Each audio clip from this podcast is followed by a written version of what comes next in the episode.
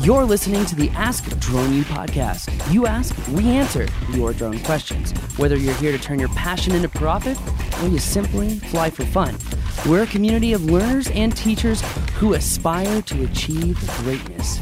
We are Drone U. Hey everyone, and welcome to another episode of Ask Drone U. My name is Paul. My name is Rob. As always, very pumped to be hanging out with you and very appreciative that you're spending a few minutes of your day with us. Definitely. Are you thinking about trying to pick up a used Phantom? Well, there's a couple of pieces of information that we've said probably many times, although not in uh, organized or succinct methodology, and that we are going to clarify today uh, because a lot of people are trying to pick up these uh, used Phantoms, which I understand why. No one likes to pay for two drones when one older drone could do it all. Yeah, if only. It kind of Good old days. it kind of reminds me of uh, my current expedition. Yeah. Yeah, six speed transmission, super glossy, lots of power, very responsive. I went home to DC and I got a brand new 2023 King Ranch. And that thing was nice on the Looks inside. slick. It looks it looks slick, Mhm. but it ain't slick, Rob. Just- I would really like to know if there's anybody that out there that likes the 8, 9, 10 speed automatic transmissions that everybody's using now. I would say the Toyota 8 speed because my dad had the first gen of that in his Lexus LF or What year? LS. Oh god, that was a 09 or a 10.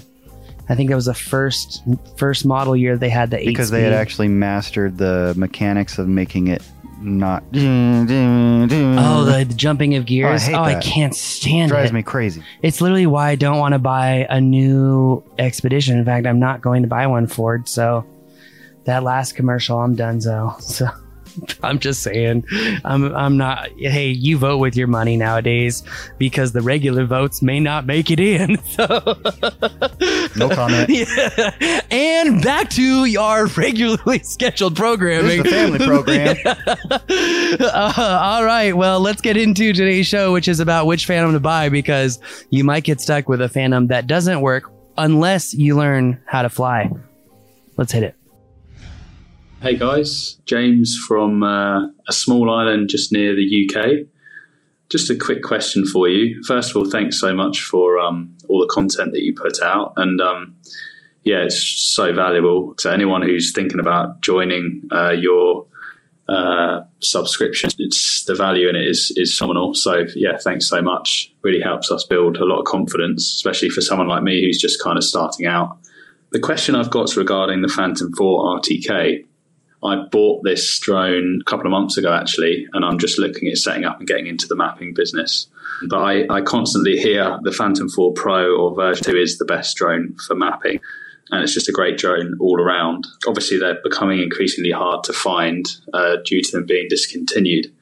I was wondering if I had a Phantom 4 RTK, could I disable the RTK unit and use an SDK remote to enable third party apps that would allow certain flight missions, say, for example, orbits. Because at the moment, the RTK doesn't have a point of interest flight mission. So, um, yeah, I was wondering what your thoughts were on that. And hopefully, we get a good backup for the Phantom 4 soon. Thanks. Cheers, guys. Yes, indeed, James, though I wouldn't hold your breath. And uh, you had me at a small island in the UK. That sounds lovely this time of year. Any time of year. I don't know. Anyways, I would love to check that out someday. But um, Hi, I'm Robert Streams, and right now I'm thinking of driving a Porsche 911 around the curves of a beautiful island in Northern. Turbo, let's be clear. Excuse me, 911 Turbo, because it's really, really fast, and I just love the way it makes me feel, especially in my bottom when it hugs the corners. What can I say? So check this out. Check this out. Talking about 911 turbos, there's an auction site that I follow. Uh oh, here this we go. Is, this is well beyond my means, so that is not the point. But there's a 2010 911 turbo. It is gorgeous. GT4 RS. no, it's not Okay. a GT4. That's more or less that's like a racing Porsche, which I would take. But nonetheless, nonetheless, guess how many miles this car has on it? 2000. 111 miles. A hundred and eleven. What's the freaking point? I mean, I would not buy that car. I would not buy that oh, car. I don't. Well, No, I, I'm just saying. Even if I had the money, I would not buy well, that but car. my point is, somebody bought it and then just like, I don't know, put it up on the mantle. Ripped it for a hundred miles, broke it, and then said, "Now I'm going to dump this thing." No, it's a 2010.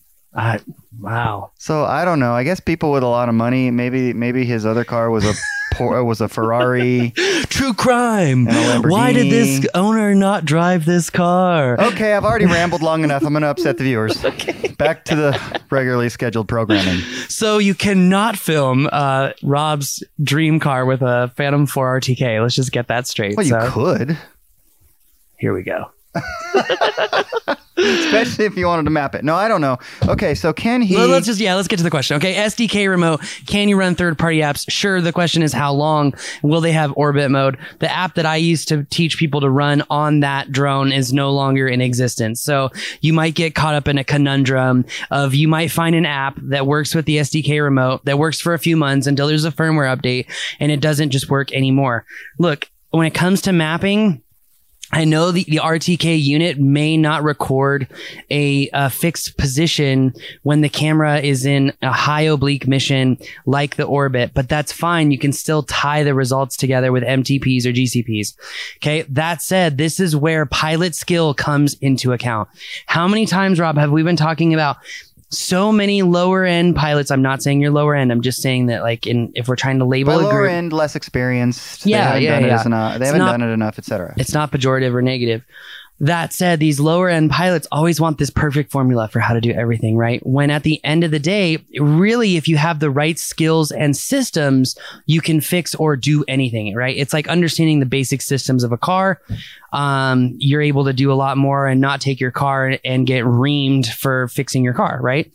Well, when it comes to this drone, if you can fly orbits, right? And we go over the orbital acquisition pattern in our mapping course, which we have had for, oh gosh, um, A few years. yeah, longer than that, like five or six years now.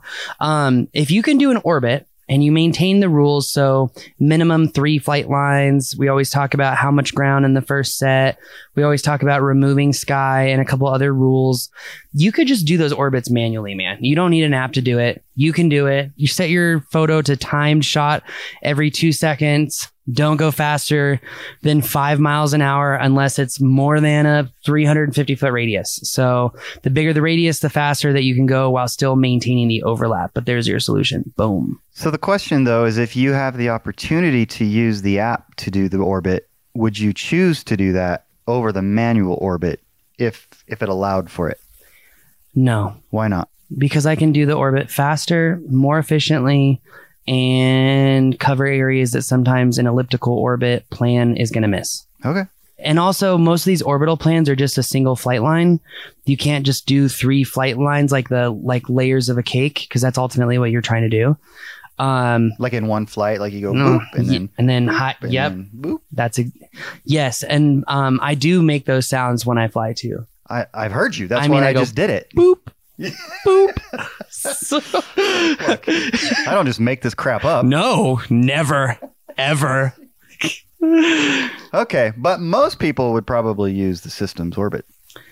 Yeah, but the, you know, this is like literally one of the fundamental exercises we've had in mapping class for almost six years to do because manual orbits. yeah, hmm Got it. yep. Okay. You got to be good on the sticks because I can't tell you how many mapping jobs. It's like one in 10. And so it's not that many, but 10% where the automation just fails and, and you have to fly it. And if you can fly it manually, guess what? You still complete the job. You still get paid. If you can't, you're screwed. So make well, a and how much margin for error is there? Meaning, if you're a little bit jerky, or how smooth do you Mm. need to be? With mapping in orbits, there's a lot of margin of error.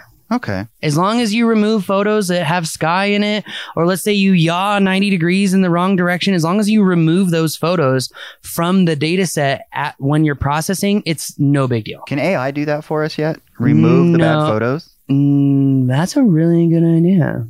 We need to figure that out. But anyways, so I, the reason I asked that question is because one doesn't need to worry about not being a, a really experienced pilot to make it work. Mm. No, you don't. Okay, what'd you just come up with? Um, it just okay. So you've been asking me uh, devil's advocate questions of the importance of manual orbits. Okay, there's this new photogrammetric software that everyone's talking about on Instagram called Luma.ai. I'm going to do a short course on it while you're gone, by the way. It was like my plan to surprise you, but surprise. So, so surprise. um, but that said, everyone's talking about Luma.ai. It creates the most lifelike 3D models that you can use for video purposes, not for measuring purposes. So we'll see how we'll see how long this app stays around because its real industrial use is is quite limited, but its visual use is is crazy limited. Okay, what is the best number one flight plan for Luma.ai? Orbit. Orbits, triple orbit. Like around me? Do you know Jason literally like listened to the uh, orbit exercises going on during the experience training, use that, threw it in Luma, and he's like, "It's the best model I've ever had." I'm like, "Crap in, crap out, Our baby." boy Jason? Yes. Really? That's Yes. cool. that uh, that just shows too. Just do it. Yeah. Be a doer. Uh huh. Hundred percent. Hundred percent.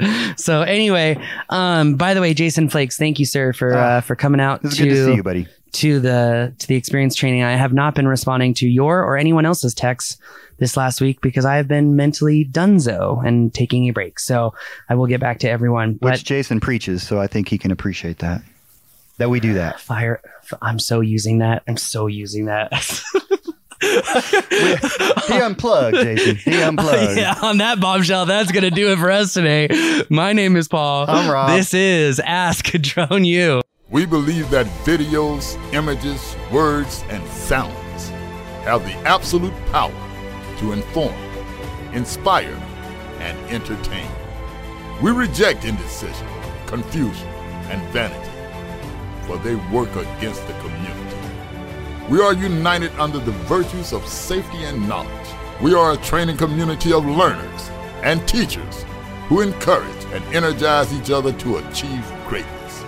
We are pilots, videographers, photographers, freelancers, business owners, enthusiasts, experts, and apprentices. We are creators. We are the Drone U.